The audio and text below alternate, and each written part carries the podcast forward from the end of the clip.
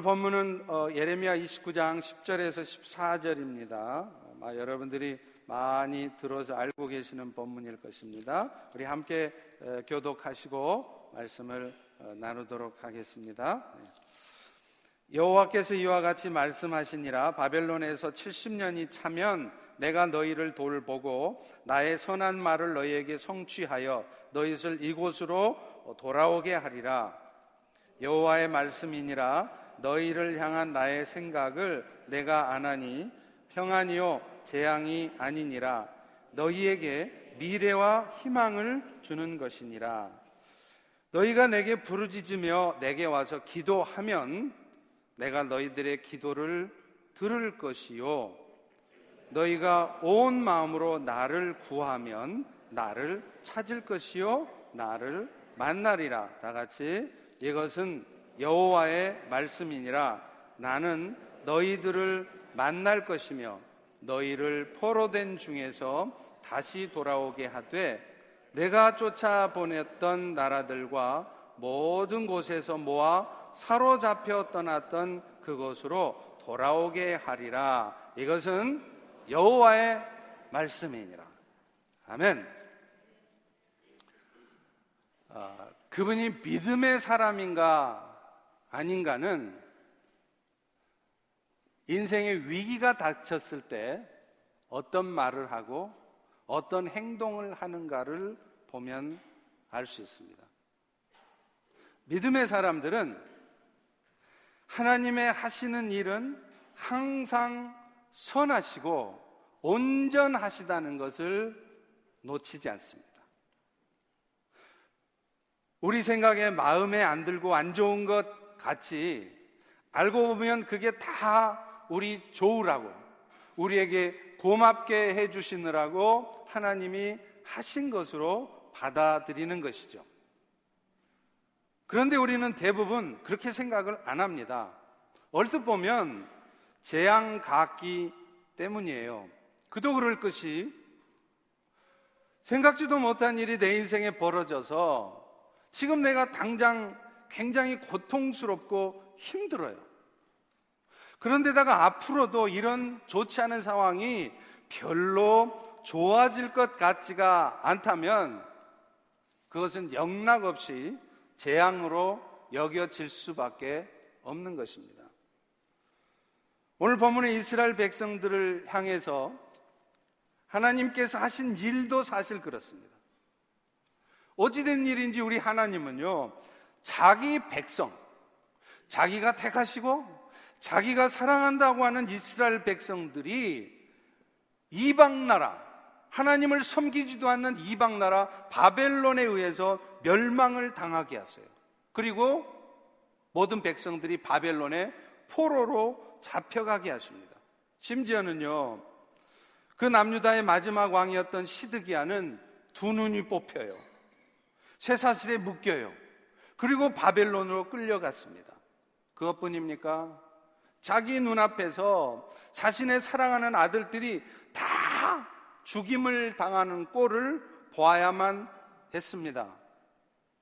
이스라엘 백성들도 마찬가지입니다.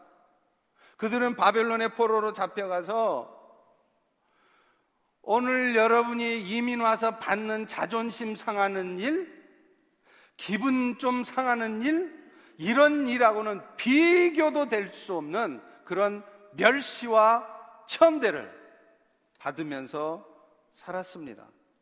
예루살렘에 있을 때는 편안하게 살았던 사람들이 하루아침에 노예 신세가 돼서 흙을 이기고 벽돌을 구워야 살아갈 수 있는 그런 처지가 돼버렸다는 거예요.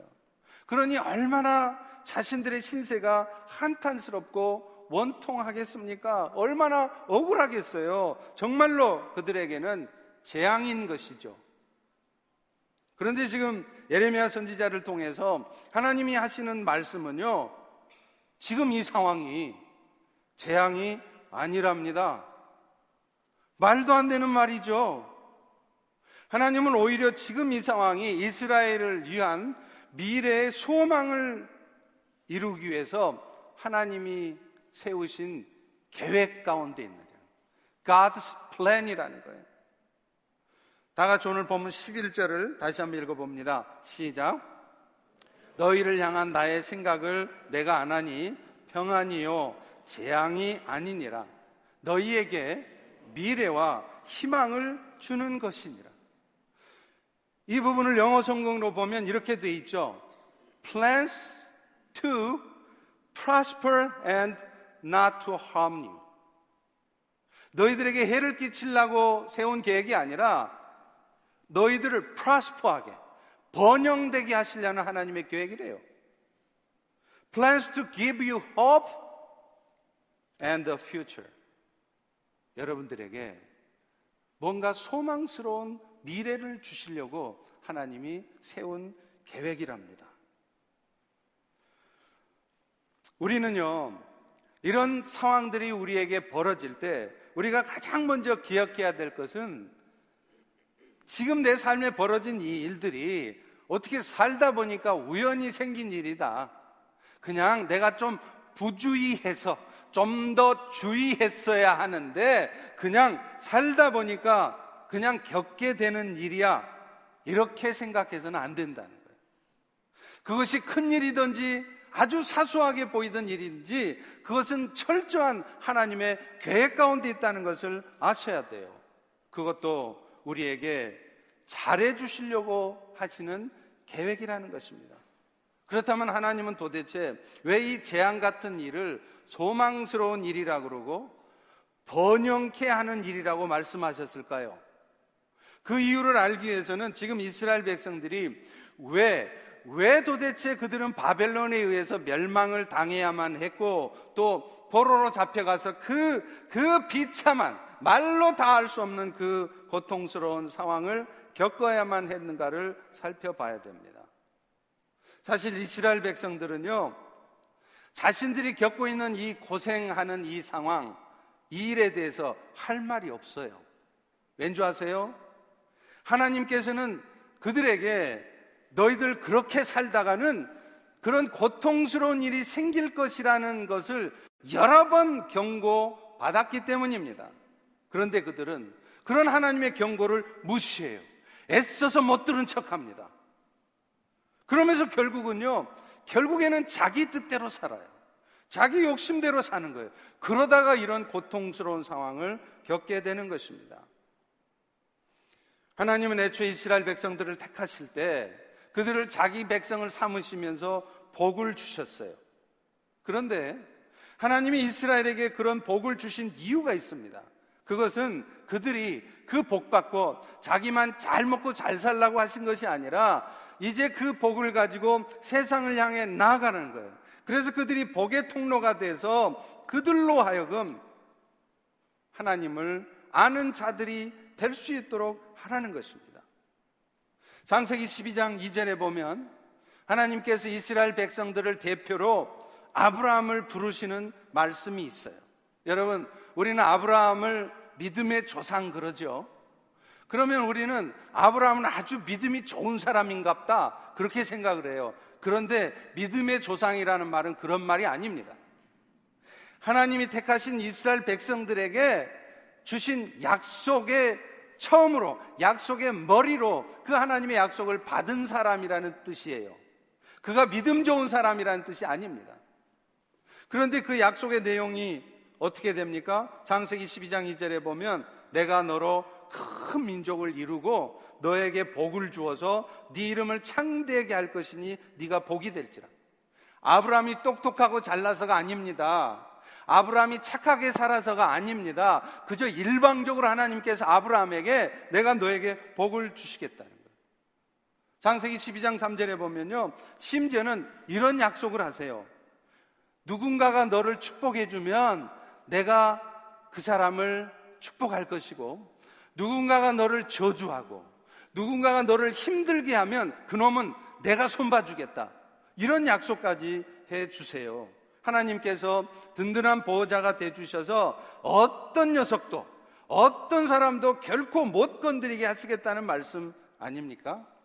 그런데 하나님께서 아브라함을 그렇게 축복해 주시는 이유가 있어요. 그게 뭐냐면 상세기 12장 3절 후반부에 나옵니다. 땅의 모든 족속이 너로 말미암아 복을 얻을 것이라. 이 말씀은 궁극적으로는 아브라함의 후손으로 오실 예수 그리스도를 통해서 이 온 세상의 사람들이 복을 얻을 것이라는 말씀이에요. 그런데 이 말씀은 더 나아가서 아브라함과 같은 믿음 가운데 있는 하나님의 백성들을 통해서 이제는 세상 사람들에게도 하나님의 복이 부어지도록 하시겠다는 거예요. 다시 말하면 세상의 사람들이 이스라엘을 통해서 복을 받을 수 있도록 이스라엘 백성들이 아브라함이 복의 통로가 되게 해 주시겠다는 것입니다. 그런데 안타깝게도요, 이스라엘 백성들은 자기 배 불리기에 급급했습니다. 어떻게 하면 내 배가 채워질까를 고민했고요. 이미 배가 채워졌으면 좀 만족해야 되는데 만족을 못해요. 어떻게 하면 더 좋은 것으로 채울까를 고민합니다. 그리고 누가 봐도 풍요로운 상황이 되었는데도 그런 상황 속에서도 연약한 자를 돌아보기는 커녕 오히려 그 풍요를 가지고 세상을 즐기는 거예요. enjoy life 하는 거예요. 그러다가 결국은 자기도 모르게 원치 않는 죄를 범하는 것입니다. 하나님은 그런 이스라엘 백성들을 깨닫도록 하기 위해서 여러 번에 걸쳐서 선지자들을 보내십니다. 말씀해 주세요. 내 백성 이스라엘아. 너희가 지금 그렇게 살면 안 된단다. 너희가 나를 따라서 오늘 또 세상을 섬기고 자신만의 우상을 만들면서 살지 말아라. 그런데 안타깝게 이스라엘 백성들은요, 그런 선지자의 말을 안 들어요. 귀를 닫아요. 애써, 애써 외면합니다. 그러면서 하나님을 섬긴다 하지만 말로는 섬긴다 하는데 실제 삶을 보면 전혀 하나님을 의지하지 않아요. 여전히 자기 노력으로, 자기 실력으로, 자기 생각대로 결국 자기 욕심 가운데만 살아가는 것입니다. 하나님은 이런 이스라엘을 깨닫도록 하기 위해서 그 이스라엘을 바벨론의 손에 붙이십니다. 이방 나라 바벨론에 의해서 공격을 당하게 하시는 거예요. 그런데 너무나도 안타까운 것은 이스라엘 백성들은 그렇게 바벨론의 공격을 받았으면서도 그 공격을 받고서도 여전히 깨닫지 못해요. 그들은 왜 하나님께서 그들로 하여금 바벨론에 의해서 이렇게 공격을 받고 그래서 자신들이 왜 이렇게 힘든 삶을 살게 되는지 그래서 나중에 하나님께서 어떻게 그들을 멸망케 하실 것인지, 포로로 잡아가게 하실 것인지 그 이유를 알지 못하는 거예요. 결국 그들은 그런 고통을 당할수록 하나님을 의지하는 것이 아니라 더 세상을 의지해요. 우상 섬기던 일을 세상을 섬기던 일을 당장에 그치는 게 아니라 도리어요 애굽을 의지해요. 그래서 하나님께서 붙여 주신 하나님께서 공격하게 만든 그 바벨론을 애굽의 힘을 의지해서 이겨내려고 했다는 것입니다. 사실 당시의 국제 정세로 보면 충분히 이해가 가는 모습이에요. 왜냐? 애굽은 그 당시에 가장 강력한 전통적인 강국이었습니다. 그러니 이제 막 자라나는 신생국 바벨론 이따위 바벨론 정도는 애굽을 의지하면 그 애굽이 저 바벨론은 박살내 줄 거야. 이렇게 믿었다는 것이죠. 그런데 결과는 정반대였습니다. 참담했습니다. 남유다가 의지했던 애굽의 느고 왕은요. 바벨론의 느부갓네살 왕에 의해서 BC 605년 세계 역사에도 나와요. 그 유명한 전투, 갈그미스 전투에 의해서 무참히 참패를 당해요. 어느 누구도 애굽이 패하리라고는 상상을 못했습니다. 바벨론이 졌으면 졌지 애굽은 절대 지지 않는다고 생각했던 그 애굽이 무참하게 져버리는 거예요. 그래서 그 이후에는요, 애굽은 그 가나안 지역, 그 이스라엘 땅 그 근처는 그 이후의 세계 역사에서 얼씬도 못합니다. 그리고 그것 때문에 나중에 유다의 왕들은 줄줄이 폐위를 당하고요. 결국 마지막 왕이었던 시드기야 왕은 두 눈이 뽑혀진 상태로 바벨론에게까지 잡혀갔다는 거예요. 그런데 여러분, 그들이 이런 극한 곡동을 겪게 된 것은 자기들 책임이었어요. 하나님이 주시는 징계 앞에서, 하나님 주신 상황 앞에서 오히려 겸손하게 하나님 앞에 무릎을 꿇는 것이 아니라 잠시 기도하는 척, 잠시 하나님을 의지하는 척 하지만 결국에는 세상의 방법으로 자기 생각대로 그 문제를 해결해 보려고 했기 때문에 그래요. 이 모든 상황이 참 많이 힘들고 어렵지만 황당하긴 하지만 먼저는 하나님이 하신 일로 알고 조용히 받아들이지를 못했어요. 그러고서는 자신의 힘으로 어떻게 하든 그 상황을, 위기 상황을 벗어보려고 하다 보니까 나중에는요, 더, 더 고통스럽고 비참한 상황에 처하게 된 것입니다. 여러분, 사람이, 사람이 어떻게 하나님을 이길 수 있습니까?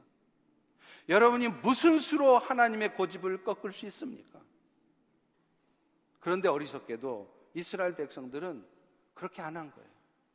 여전히 자기 고집대로 살아간 것입니다. 오늘날 우리 신앙생활도 그렇죠. 우리는 신앙생활 하면서 정말로 주님을 의지하고 주님의 뜻대로 따라야 될 상황에서는 결국에는 자기 욕심대로 합니다. 참 묘하더라고요. 작은 일을 결정할 때는 주님 뜻대로 해요. 그런데 진짜 정말로 주님 뜻에 따라야 될 상황, 정말 중요한 상황에서는 자기 욕심대로 해요.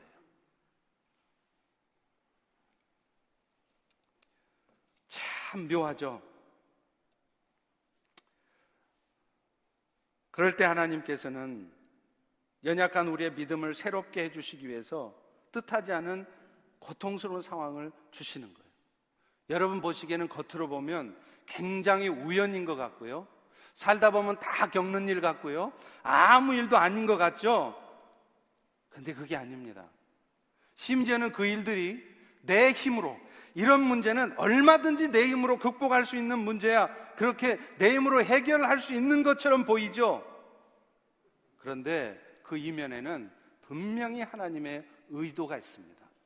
그래서 결국에는 내 힘으로 아무리 그것을 해결해 보려 해도 너무 쉬운 일, 충분히 내 힘으로도 극복이 될 문제 같은데 안 되는 거예요. 왜 그럴까요?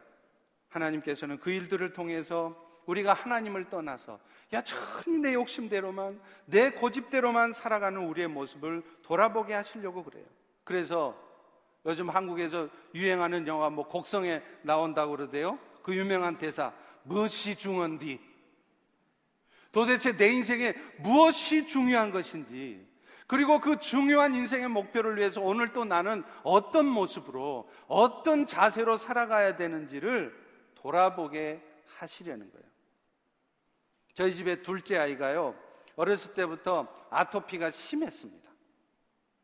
그래서 과자만 먹으면요, 금방 아토피가 올라와 가지고 막 온 몸이 막 벌겋고 잠을 못 잘 정도예요. 그래서 엄마가 맨날 너 과자 먹지 말아라. 과자 먹지 말아라. 그런데요, 그 아이는 끝까지 고집을 부리더니 나가서는 아마도 노는 동안 과자를 사 먹었던 모양입니다. 어느 날 이 아이가 집에 돌아왔는데 알러지 때문에 그냥 온몸이 얼굴까지 막 부어오른 거예요. 우리도 얼마나 놈 몰라요. 근데 제일 놀란 놈은 절 거예요, 아마. 야, 우리 엄마 말 안 들었더니 이렇게 되는구나. 알러지 때문에 과자 먹지 말라는 거 고집 부리고 먹었더니 이렇게 되는구나. 여러분, 아무리 말해줘도 안 들으면 하는 수 없습니다. 경험하는 수밖에 없어요. 그거 더럽대이, 그 시궁창이다, 들어가지 말아라, 만지지 말아라, 아무리 얘기해도 소용없어요. 손 짚어 봐야 돼요. 손 짚어서 진짜 더럽네. 경험해 봐야 아는 거예요. 그러니 하나님도 어쩔 수 없는 것입니다. 결국 죄악된 길에서 돌아서고 하나님을 떠나 사는 길에서 돌아서라고 해도 말 안 들으면 하나님은 어쩔 수 없이 우리 인생에 고통스러운 상황을 던져 주시는 것입니다. 이것을 위해서 하나님이 쓰시는 방법은 다양하죠. 가장 잘 쓰시는 방법은 내가 그렇게 바라고 소망스러워하는 일이 이루어지지 않게 하시는 거예요. 아무리 노력해도 안 되게 하는 거예요. 묘하게 안 돼요. 또 있습니다. 혹시 내가 원하고 바라는 것이 얻어지게 해요. 그런데 그게 얻어진 게 하루아침에 날아가는 거예요. 나는 이것만 모아놓으면, 이야, 내 인생 살만하겠다. 천만의 말씀이에요. 뜻하지 않은 일이 갑자기 터져가지고 애써서 모아놨던 건 한목에 날아갑니다. 여러분 중에도 틀림없이 그런 경험 하신 분이 계실 거예요. 또 있습니다. 뭔가 되었다 싶은데, 그래서 그거 있으면 내 인생이 참 좋을 것 같았는데, 나중에 보니까 그것 때문에 내가 더 거예요. 그것만 되면 내가 참 좋을 것 같은데, 그것 때문에 더 고통스러운 삶을 경험하게 됩니다. 그런데 여러분, 기억하십시오. 이런 아픔을 우리에게 주시는 것은 하나님의 본심이 아니라는 거예요. 어쩔 수 없이, 때로는 하도 말 안 들으니까, 정말로 우리를 위해서 하나님이 어쩔 수 없이 우리에게 주시는 고통이라는 것입니다. 예레미야가 3장 33절에도 이런 하나님의 말, 마음을 말씀하세요. 주께서 인생으로 고생하게 하시며 근심하게 하심은 본심이 아니시다. 그러고 안 하고 싶은데 어쩔 수 없이 그렇게 하신다는 거예요. 또 있어요. 뒤에서 34절에 36절에 보면 하나님은 어떻게 하시느냐? 사람의 재판을 굽게 하세요. 그래서 사람의 송사를 억울하게 만드신다는 거예요. 내 잘못한 거 하나도 없는데 억울하게 송사를 당해서 내가 덤태기를 쓰고 수만 불, 수천 불을 물어줘야 되는 상황이 온단 말이에요. 그런데 이게 내가 부주의해서 그런 게 아니라는 거예요. 하나님이 그렇게 하시는 거라는 것입니다. 그런데 여러분, 분명히 기억하십시오. 이런 상황 속에서 먼저 흔들리지 말고 붙드십시오. 우리가 이런 상황에서 낙심하지 않아야 된 것은 하나님은요, 결국에는 이 일들을 통해서 하나님의 목적이 이루어지고 나면 반드시, 반드시 자기 백성들을 원위치에 돌려놓으시겠다고 말씀하고 계세요. 오늘 본문의 말씀 14절을 다 같이 한번 읽어보겠습니다. 시작. 나는 너희들을 만날 것이며 너희를 포로 된 중에서 다시 돌아오게 하되 내가 쫓아보냈던 나라들과 모든 곳에서 모아 사로잡혀 떠났던 그곳으로 돌아오게 할 것이다. 지금은 바벨론에 잡혀가 참 고통스러운 시간을 보내고 있는데 하나님이 때가 되면 반드시 다시 돌아오게 하실 것이라는 것입니다. 바로 이런 이유 때문에 하나님은 이스라엘이 바벨론의 포로로 잡혀가는 이 일이 재앙이 아니라고 말합니다. 누가 봐도 재앙 같은데 그게 재앙이 아니라 오히려 형통케 되는 일이요 너희들을 향한 미래 소망이 이루어지는 일이라 이렇게 말씀합니다. 그렇다면 우리 인생 가운데 하나님께서 뭔가 의도하신 가운데 버려놓은 이 일들 앞에서 오늘 우리가 해야 될 일은 뭘까요? 그것은요 이 일들을 버려놓으신 장본이신 하나님 앞에 나가는 것이에요. 여전히 내 지혜와 노력을 가지고 해결해 보려고 아무리 여러분이 뛰어다니셔도 결국에는 하나님께서 그 문제 해결의 열쇠를 쥐고 계십니다. 그렇기 때문에 여러분이 먼저 하셔야 될 일은 그 문제를 해결하기 위해서 여러분이 애써서 노력하고 수고하고 준비하는 것 이것이 아니라 더 준비하셔야 될 것은 바로 겸손하게 하나님 앞에 무릎 꿇고 나아가서 내 인생길에 대해서 물어보셔야 돼요. 주님, 내가 지금 잘 가고 있나요?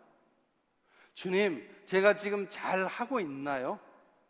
저는 이것이 잘하는 것이라고 생각하는데 이게 진짜 잘하는 것이 맞습니까?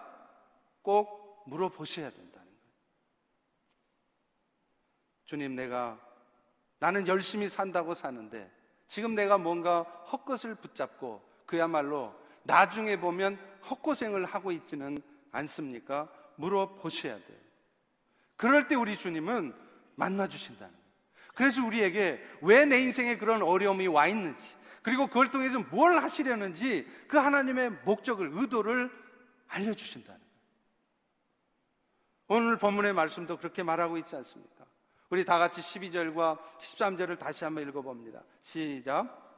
너희가 내게 부르짖으며 내게 와서 기도하면 내가 너희들의 기도를 들을 것이요 너희가 온 마음으로 나를 구하면 나를 찾을 것이요 나를 만나리라. 하나님께서 우리가 하나님 앞에 나가 간절히 기도하고 있으면 하나님이 우리의 기도를 들으신대요.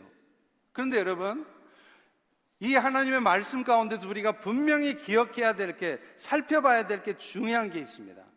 오늘 본문의 말씀을 잘 살펴보시면 우리가 하나님 주시는 인생의 고난 앞에서 나아가 간절히 기도하면 하나님이 우리의 기도를 들으신다고 그랬지 그 기도에 응답해서 내 인생의 문제를 해결해 주신다고 약속하지는 않으셨습니다.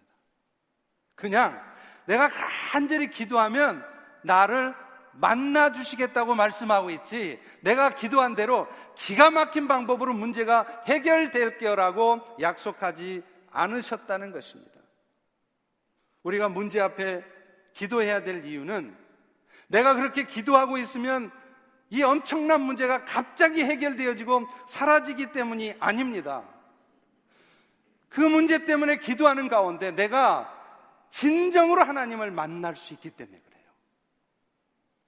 사실 하나님께서 이스라엘을 깨닫게 하시려고 바벨론의 포로로 잡혀가게 한 기간은 70년이었잖아요. 오늘 본문 10절을 보세요. 여호와께서 이와 같이 말씀하시니라 바벨론에서 70년이 차면 내가 너희를 돌보고 나의 선한 말을 성취해서 이곳으로 돌아오게 하겠다.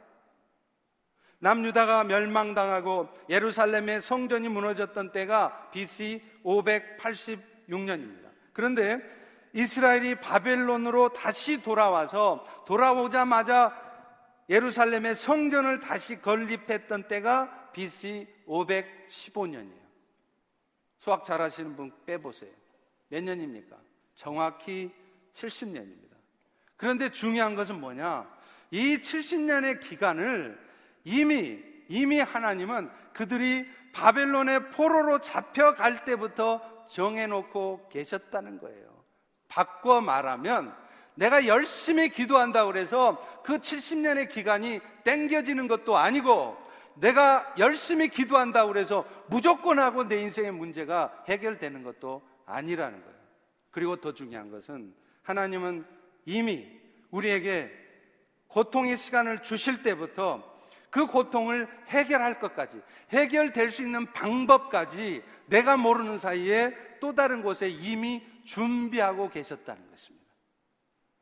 오늘도 여러분이 지금 겪는 인생의 문제 앞에 많이 힘드시죠? 고통스러우시죠?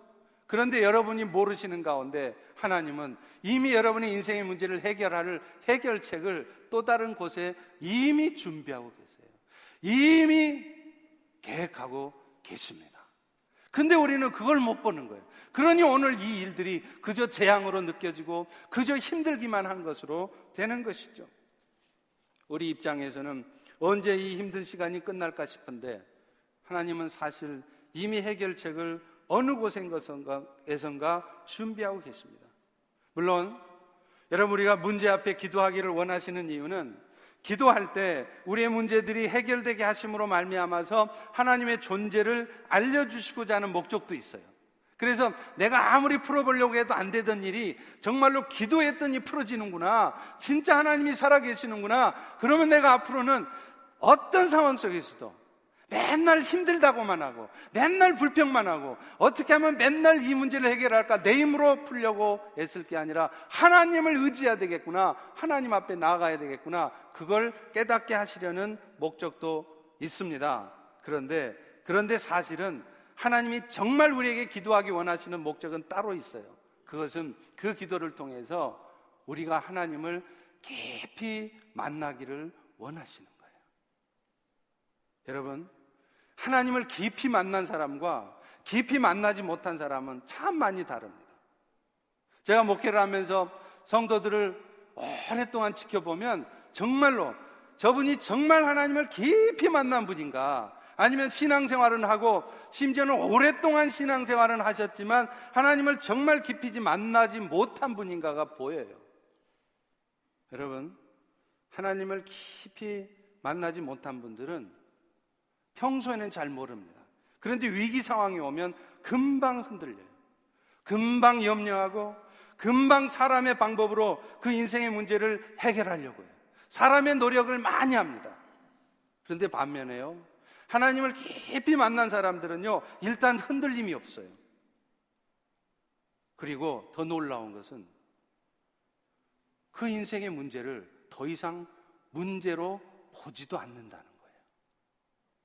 하나님을 깊이 만난 사람들은 그 인생의 문제 때문에 막 힘들어하고 어려워하면서도 그 문제를 문제로 보지를 않아요. 아니, 그 문제가 문제로 안 보이는 거예요. 왜요? 주님을 깊이 만났기 때문에 그렇습니다.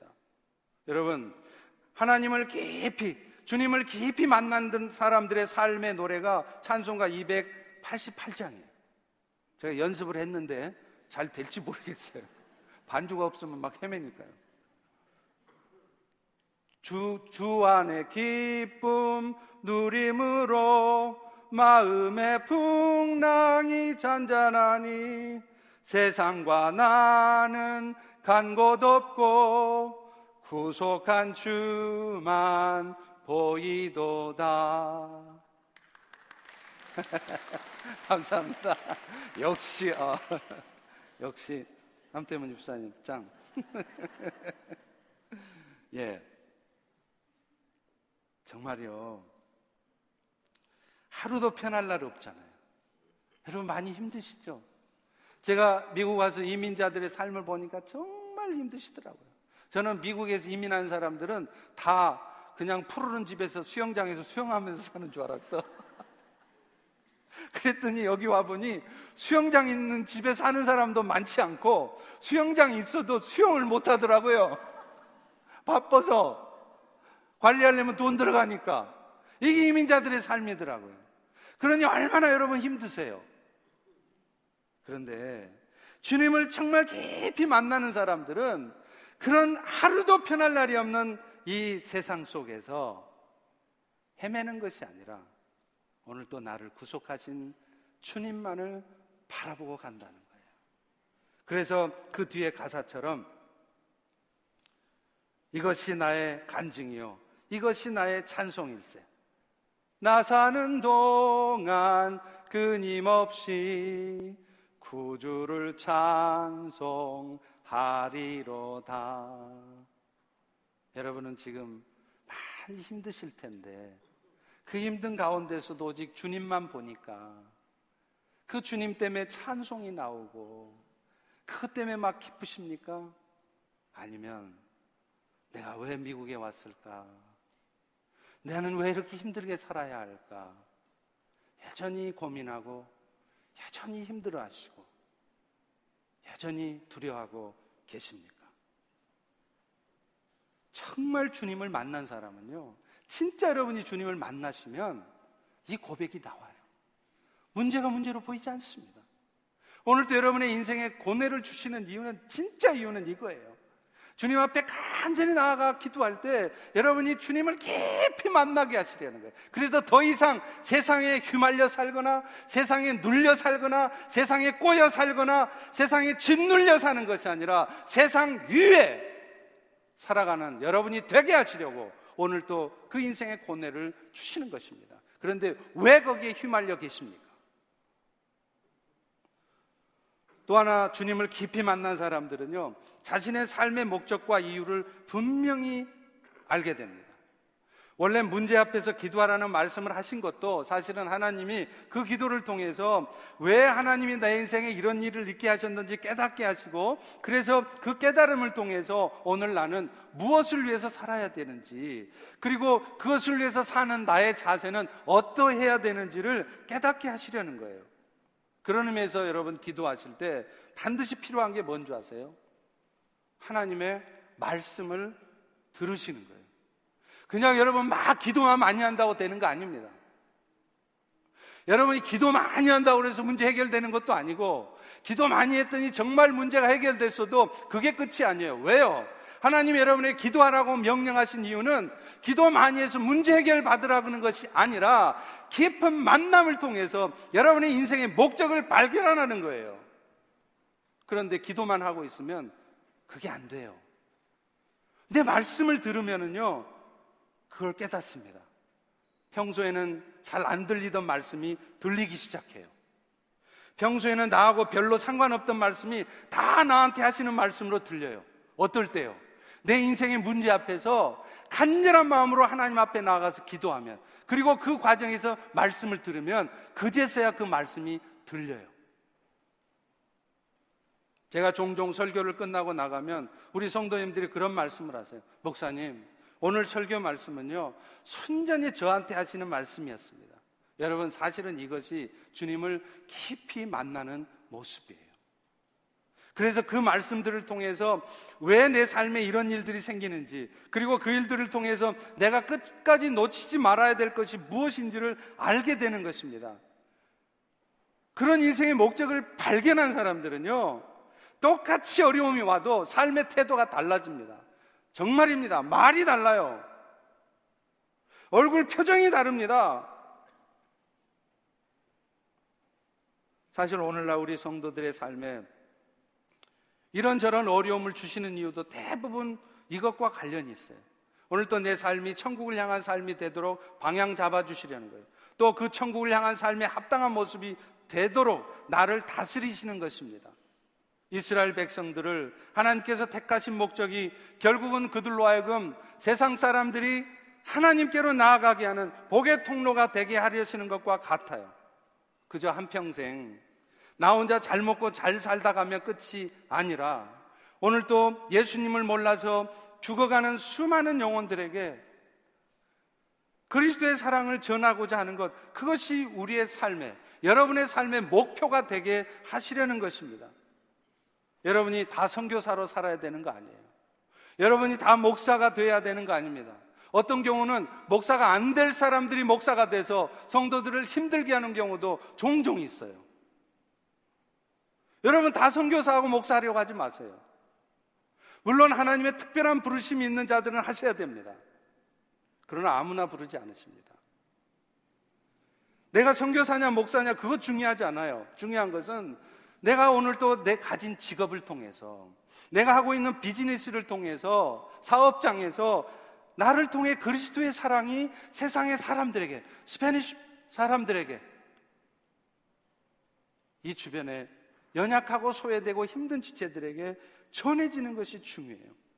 그런데 그런 삶의 깨달음은 결국 하나님을 깊이 만나는 가운데 이루어진다는 것입니다.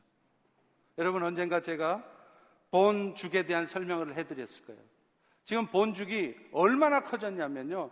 전 세계 24개국의 branch가 있고요. 한국에만 1600개 매장이 직영 매장입니다. 엄청나게 성장했어요. 짧은 시간에.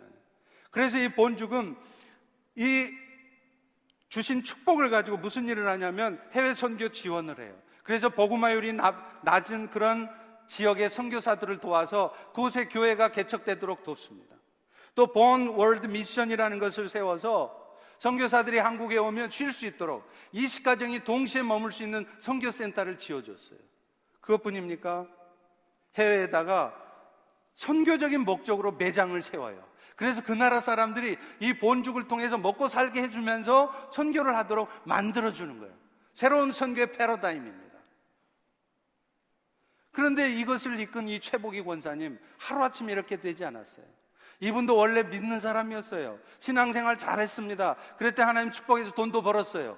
근데 어느 날, 어느 날 갑자기 아무런 이유 없이 망하기 시작하는 거예요. 그렇게 잘 되던 사업이 하루아침에 망하기 시작하는 거예요. 특별히 잘못한 것도 없어요. 그냥 망하는 거예요. 안 되는 거예요. 그래서 그야말로 길거리에 나앉았습니다. 그래서 그분이 다시 한 게 뭐냐면 지하철역 앞에서 호떡 장사. 그럴 때 얼마나 자기가 비참했겠습니까? 하나님 도대체 내가 뭘 잘못했습니까? 왜 이렇게 나를 훈련하십니까? 힘들어했지 않겠어요? 그런데 그때 그 최복희 권사는 간증합니다. 그 시간들이 자기로 하여금 내 인생의 목표가 무엇이 돼야 되는지를 분명히 확인하고 그것을 붙드는 시간이었다는 것입니다. 사랑하는 성도 여러분, 하나님이 오늘도 여러분 인생에 어려움 주시는 이유는 바로 그런 목적이에요. 하나님 만나서 여러분의 인생의 목표가 이제는 좀 바뀌라는 거예요.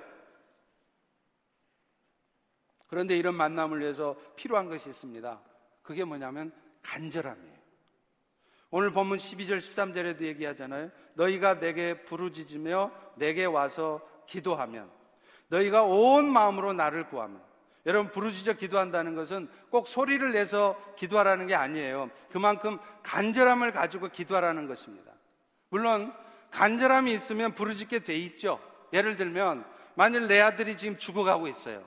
근데 내 눈앞에 의사가 지나가고 있어요. 내 아들 살려줄 의사가 지나가요. 그러면 여러분이 그 의사를 보면서도 선생님, 우리 아들 죽어가는데 와서 좀 도와주세요. 이러실래요? 묵상 기도 하실래요? 선생님, 우리 아들을 도와주세요. 이러실래요? 남이 시끄럽다고 소리를 지르든 말든 욕을 하든 말든 선생님 우리 아들 좀 도와주세요 하고 부르짖지 않겠습니까? 여러분 간절하면 부르짖게 돼 있어요. 그런데 왜 오늘날 왜 오늘날 교회는 이 부르짖는 기도가 사라졌습니까? 부르짖지 않아요. 간절함이 없어요.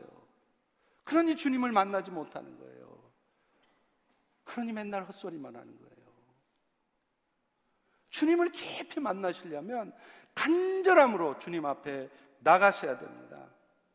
너희가 온 마음으로 부르짖는다는 게 뭡니까? 다른 어떤 무엇보다도 오직 주님만 구한다는 거예요.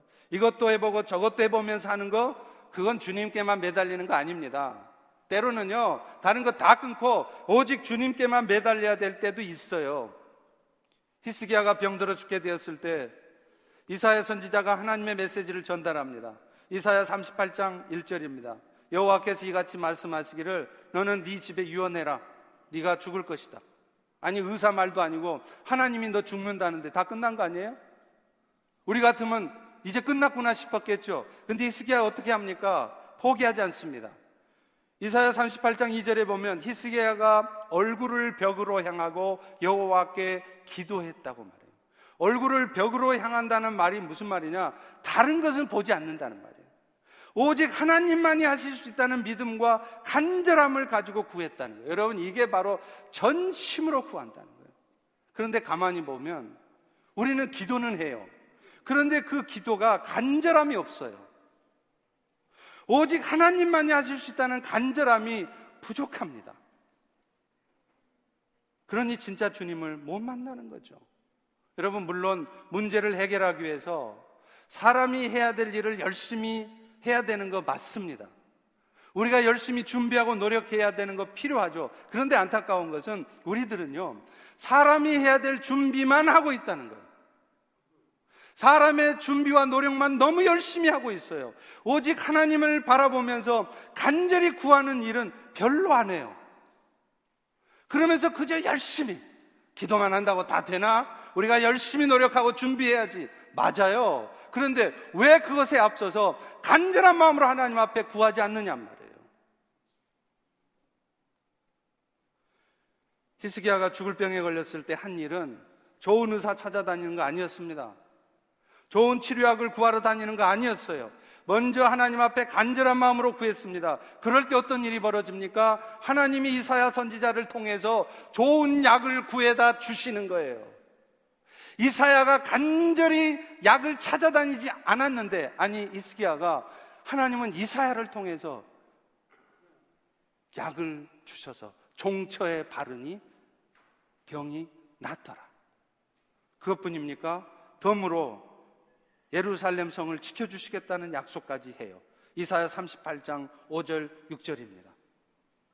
간절히 기도했더니 오직 여호와께만 기도했더니 병도 낫고 덤으로 예루살렘 성까지 지켜주시겠다는 거예요. 오늘 우리 성도들에게도 이런 간절함이 필요합니다. 스가랴 선지자에게 하나님께서는 순금으로 된 등잔대 환상을 보여줬어요. 그런데 그 등잔대 바로 옆에는 두 감람나무가 서 있습니다. 그 감람나무에서 나오는 감람유가 그 등잔대가 계속 불이 타오르도록 기름을 공급해 준 거예요. 여러분, 우리는 세상에서 빛을 발해야 됩니다. 그런데 미안하게도 우리 실력으로는 여러분의 노력과 의지로는 절대 빛을 발할 수 없어요. 기름 부으심이 필요해요. 성령의 기름 부으심이 있을 때 여러분은 비로소 빛을 발할 수 있습니다. 그러니 오늘 우리는 가장 먼저 다른 어떤 것을 할 것이 아니라 가장 먼저 주님 앞에 간절한 마음으로 성령의 도우심을 구하셔야 거예요. 그럴 때 주님이 여러분을 만나 주시고 여러분이 주님을 제대로 만나면 이제는 더 이상 문제가 문제로 보여지지 않을 것입니다. 그래서 오늘 또 천국을 향하여 하나님의 뜻에 무조건 순종하며 그렇게 담대하게 나가게 될 것입니다. 이런 은혜가 우리 모두의 있기를 축원합니다. 우리 다 일어나셔서 보라 하나님 구원을 찬양하면서